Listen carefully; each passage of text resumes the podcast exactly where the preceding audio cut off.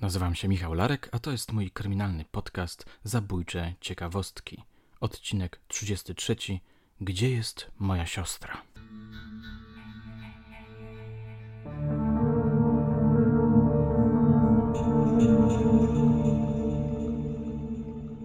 Dzisiaj zacznę od maila, który mnie bardzo zaintrygował.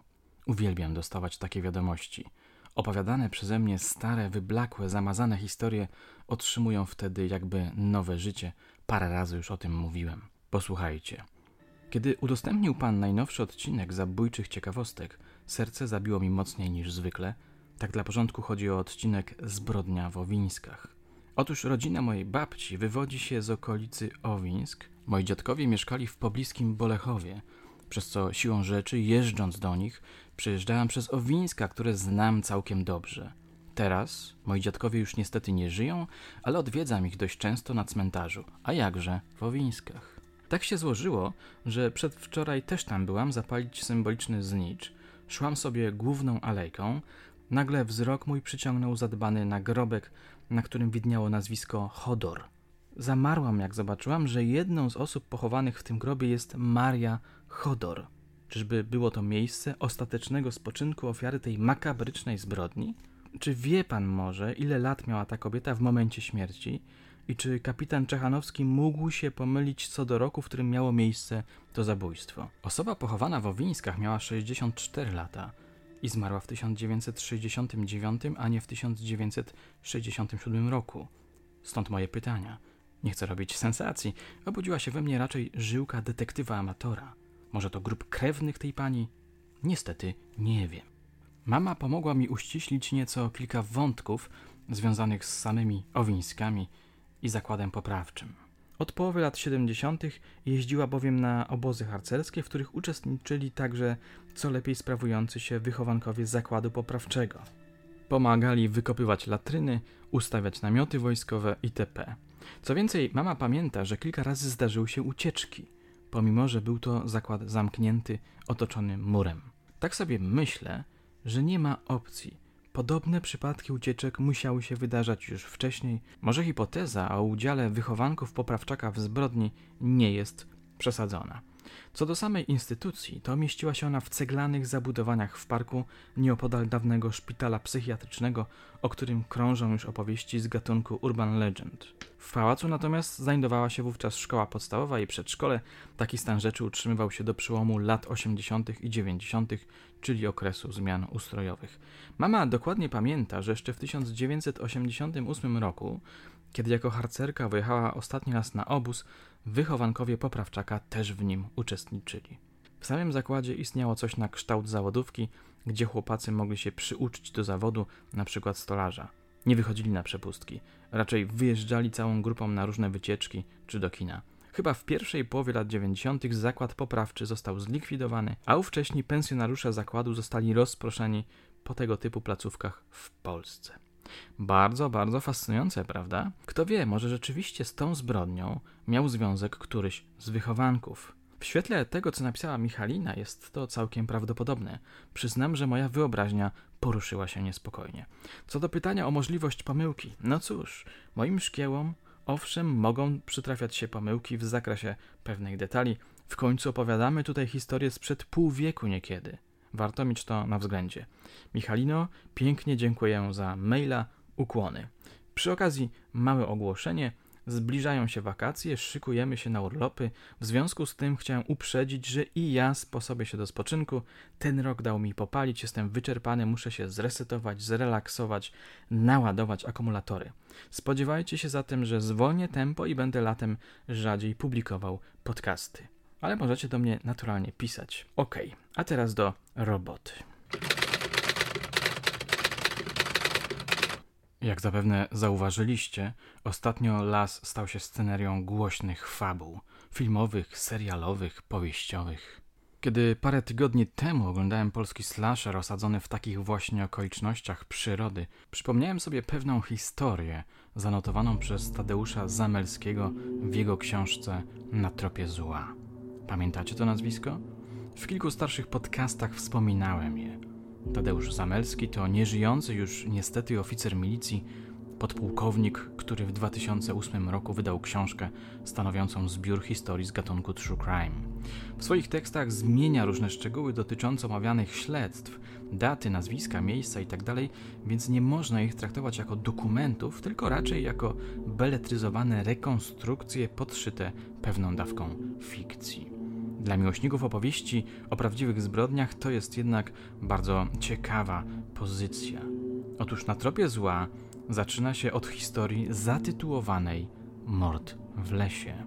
Opowiem wam ją. Posłuchajcie. Przenosimy się w czasie i przestrzeni. Jest 27 lipca 1968 roku. Znajdujemy się w powiecie międzychodzkim, a konkretniej mówiąc w lesie właśnie. Najpierw spotykamy Danusię Smul z grupką dziewcząt. Są bardzo zaniepokojone. Wczoraj Danusia, jej siostra Stasia oraz cztery koleżanki wybrały się do lasu na grzyby i jagody. Około 16 Danusia i koleżanki poszły do skupu, żeby sprzedać urobek, a Stasia postanowiła jeszcze pospacerować po lesie. Sama. Gdy zapadł wieczór, Stasi ciągle nie było. Co się z nią stało? Gdzie jest Stasia? Może do kogoś poszła w odwiedziny? Może przewróciła się i straciła przytomność? A może... Zaniepokojona tym faktem, rodzina poszła do lasu na poszukiwanie osiemnastolatki. Niestety ślad po niej zaginął. Wyobrażam sobie ich niepokój, lęk, strach, może nawet desperację. Zapewne tej nocy nie zmrużyli oczu, obawiając się najgorszego. Następnego dnia rano Danusia ze znajomymi wznowiła przeszukiwanie lasu. W pobliżu miejsca, gdzie poprzedniego dnia rozstała się z siostrą, pisze Zamelski, spotkali mężczyznę i dwie kobiety. Moja wyobraźnia podsuwa mi migawki, w których Danusia coraz bardziej zdenerwowana pyta roztrzęsionym głosem napotkaną grupę, czy widzieli jej siostrę. Gdzie jest moja siostra? Co się z nią stało? Gdzie ona jest? Z lakonicznej relacji oficera wynika, że razem znaleźli zwłoki Stasi w kępie krzaków.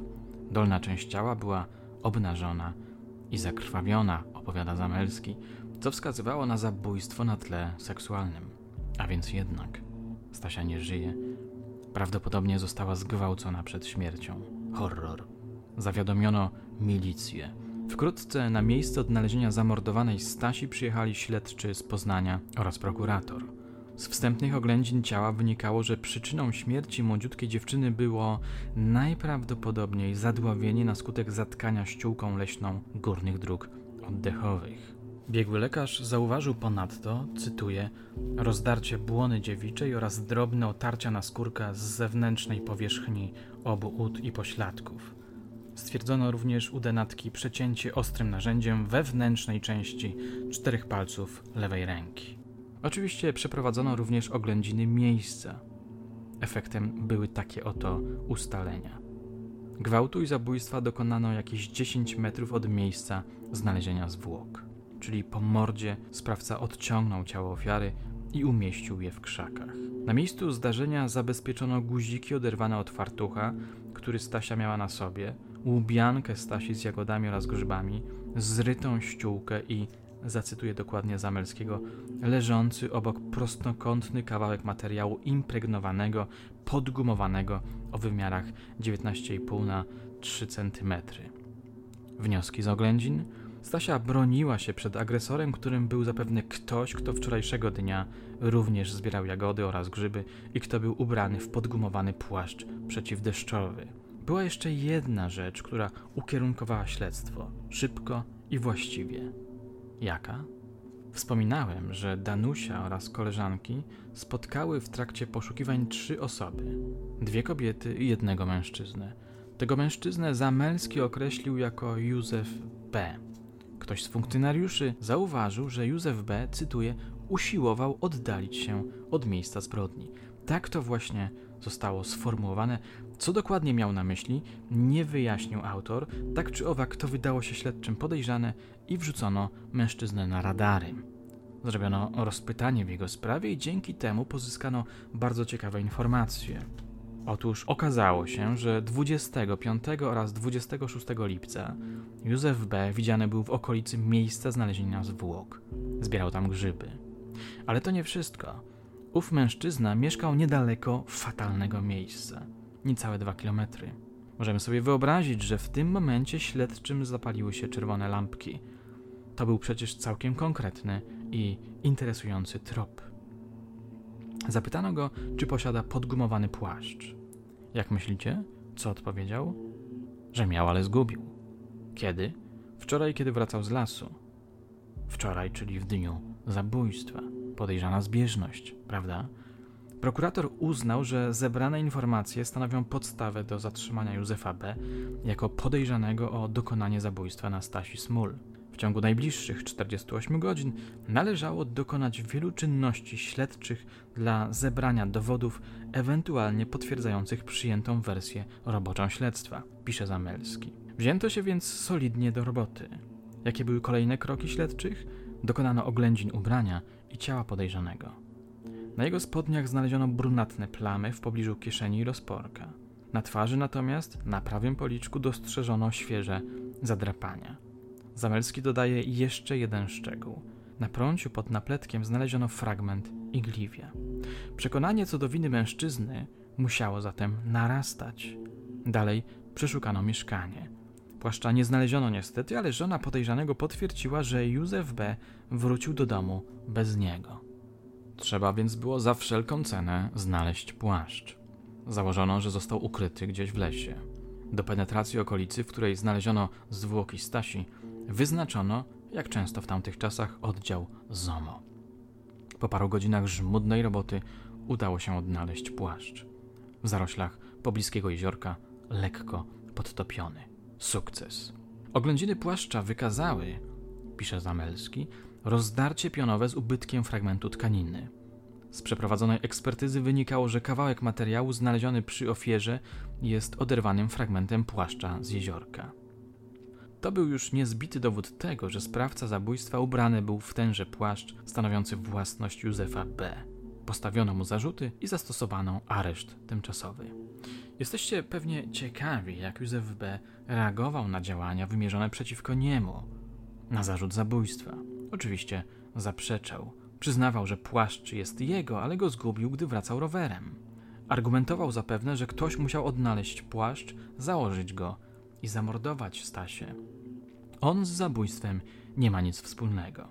W tej sytuacji milicja musiała wykazać, że wbrew temu, co mówi, Józef B. wcale go nie zgubił, miał go na sobie, kiedy zabijał dziewczynę i że po wszystkim osobiście go ukrył w zaroślach jeziora. Rzeczywistość wygląda inaczej niż na amerykańskich filmach, gdzie do dowodów nie przywiązuje się należytej uwagi. Tutaj w sposób bezsprzeczny trzeba było powiązać płaszcz ze sprawcą i z samym zabójstwem. Ciekawie brzmi fragment o psychice podejrzanego, ponieważ podejrzany począł się skarżyć na bóle głowy i symulować chorobę psychiczną, poddano go badaniu, a następnie dwumiesięcznej obserwacji psychiatrycznej – Biegli lekarze psychiatrzy zgodnie stwierdzili, że jest on zdrowy psychicznie z tym, że zdradza pewne odchylenia w sferze seksualnej, tak w formie skłonności ekshibicjonistycznych i sadystycznych, jak wzmożonego popędu do nieletnich. Gdy sprawdzono przeszłość Józefa B., jego los został przypieczętowany. Był wielokrotnie karany za kradzieże, opór władzy i rozboje. Najwyraźniej był typem gwałtownika, przemocowca – w zakładach karnych spędził ponad 10 lat. Na podstawie tych wszystkich ustaleń przyjęto taką oto wersję wydarzeń. Józef B., gdy spotkał 26 lipca 1968 roku Stanisławę Smul, postanowił ją zgwałcić, pisze Zamelski. Realizując swój zamiar, napotkał na gwałtowny opór napadniętej, w wyniku czego zarówno on, jak i ofiara doznali pewnych drobnych obrażeń cielesnych, a odzież ich uległa rozdarciu. Józefowi B. udało się w końcu przełamać opór dziewczyny, powalić ją na ziemię, obnażyć i dokonać czynu nierządnego. W celu uniemożliwienia ofierze wzywania pomocy, Józef B. zadławił ją ściółką, powodując śmiertelne zejście. Potem odciągnął zwłoki w pobliskie krzewy. Swój płaszcz, rozdarty w czasie szamotania się z ofiarą, zatopił w pobliskim jeziorku. Potem udał się do domu, by następnego dnia rano z żoną i sąsiadką powrócić do lasu w to samo miejsce, chcąc się upewnić, czy już znaleziono zwłoki Stanisławy Smul. Wówczas został zatrzymany. Ten właśnie opis wydarzeń stał się podstawą aktu oskarżenia. Oczywiście Józef B. zaprzeczał temu, twierdził konsekwentnie, że jest niewinny. Proces miał się odbyć w czerwcu 1970 roku przed Sądem Wojewódzkim w Poznaniu. Mężczyzna został skazany na dożywocie, Sąd Najwyższy podtrzymał ten wyrok. Pracując nad tym podcastem, próbowałem sobie wyobrazić te dramatyczne wydarzenia. Stasia musiała być odważną, dzielną dziewczyną. Ze słów Zamelskiego wynika przecież, że stawiała zaciekły opór. Nie chciała się poddać mężczyźnie, w którym obudził się seksualny drapieżnik. Niestety, zapewne to właśnie sprawiło, że została zamordowana. Jak wyglądał Józef B? Ile miał lat? Kim był? Dlaczego zdecydował się na gwałt? Czy już wcześniej zrobił coś takiego? Czy żałował? Czy miał wyrzuty sumienia? Na te pytania niestety autor nie daje odpowiedzi, skupiając się głównie na czynnościach śledczych. Ciekawe, czy zabójca jeszcze żyje, czy jeszcze tkwi w zakładzie karnym. Wyobrażam go sobie jako zaniedbanego pięćdziesięciolatka o brzydkiej twarzy, który zobaczył młodą dziewczynę, może ubraną w jakieś szorty, stracił kontrolę nad własnym libido i dał się ponieść ślepej chuci. Pamiętajcie, że szczegóły tej sprawy, daty, miejsca w rzeczywistości mogą być trochę inne. Tak jak mówiłem na początku, taka była właśnie strategia pisarska podpułkownika Zamelskiego, żeby pewne rzeczy zamazać, zmylić tropy prowadzące do prawdziwych ludzi, prawdziwych wydarzeń. Na dzisiaj to wszystko. Dziękuję Wam za uwagę. Do usłyszenia.